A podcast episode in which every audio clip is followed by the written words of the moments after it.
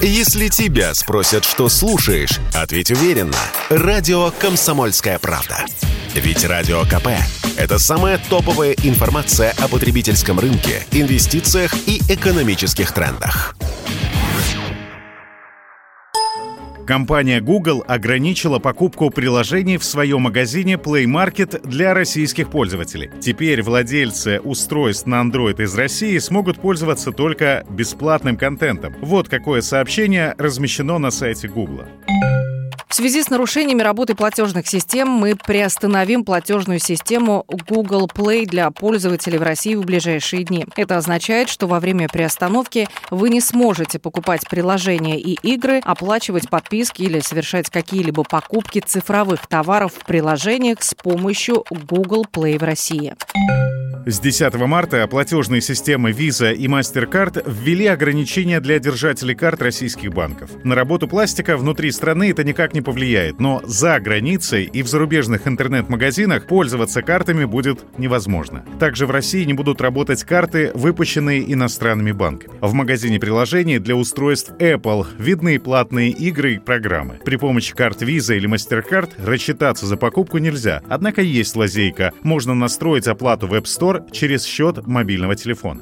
Но даже с бесплатными программами в России наблюдаются сбои. В частности, плохо открываются онлайн-приложения некоторых российских банков. Наиболее проблематично попасть с телефона в ВТБ. Приложение предлагает обновиться до новой версии, но это ничего не изменило. По крайней мере, на момент написания этого материала. В нынешних обстоятельствах владельцам смартфонов на базе Android повезло больше, чем тем, кто пользуется айфонами, отметил в интервью Радио КП главный редактор журнала «IT-эксперт» Андрей Виноградов.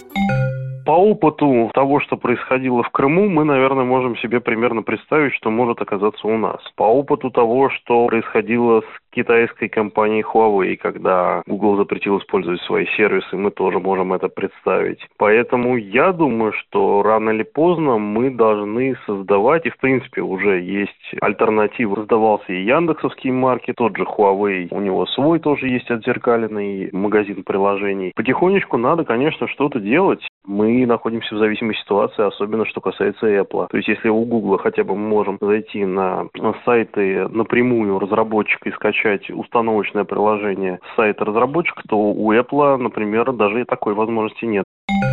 Еще одна проблема, которая появилась у интернет-пользователей, это частый отказ в доступе к некоторым сайтам. Речь не о заблокированных Роскомнадзором ресурсах. Напротив, сложно попасть на социально значимые порталы, такие как, например, госуслуги. Это связано с проблемами в работе центров сертификации, которые проверяют безопасность и надежность интернет-ресурсов, сообщил Радио КП IT-эксперт Сергей Вильянов.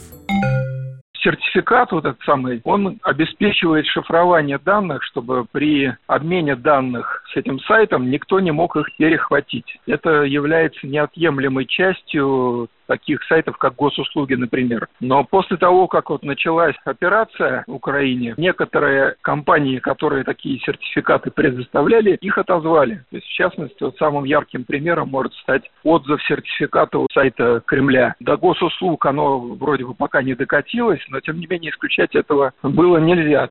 Был создан такой вот регистратор, да, который сам создает такие сертификаты отечественные, которые точно ни при каком раскладе не будут отозваны. И это означает, что сервисы государственные, банковские, медицинские, социальные, они будут работать. А чтобы наверняка попасть туда, как рекомендует Минцифры, надо перейти на браузеры, которые поддерживают российский сертификат безопасности связи. Пока это точно умеют такие обозреватели, как Яндекс.Браузер и Атом. Александр Фадеев, Радио КП.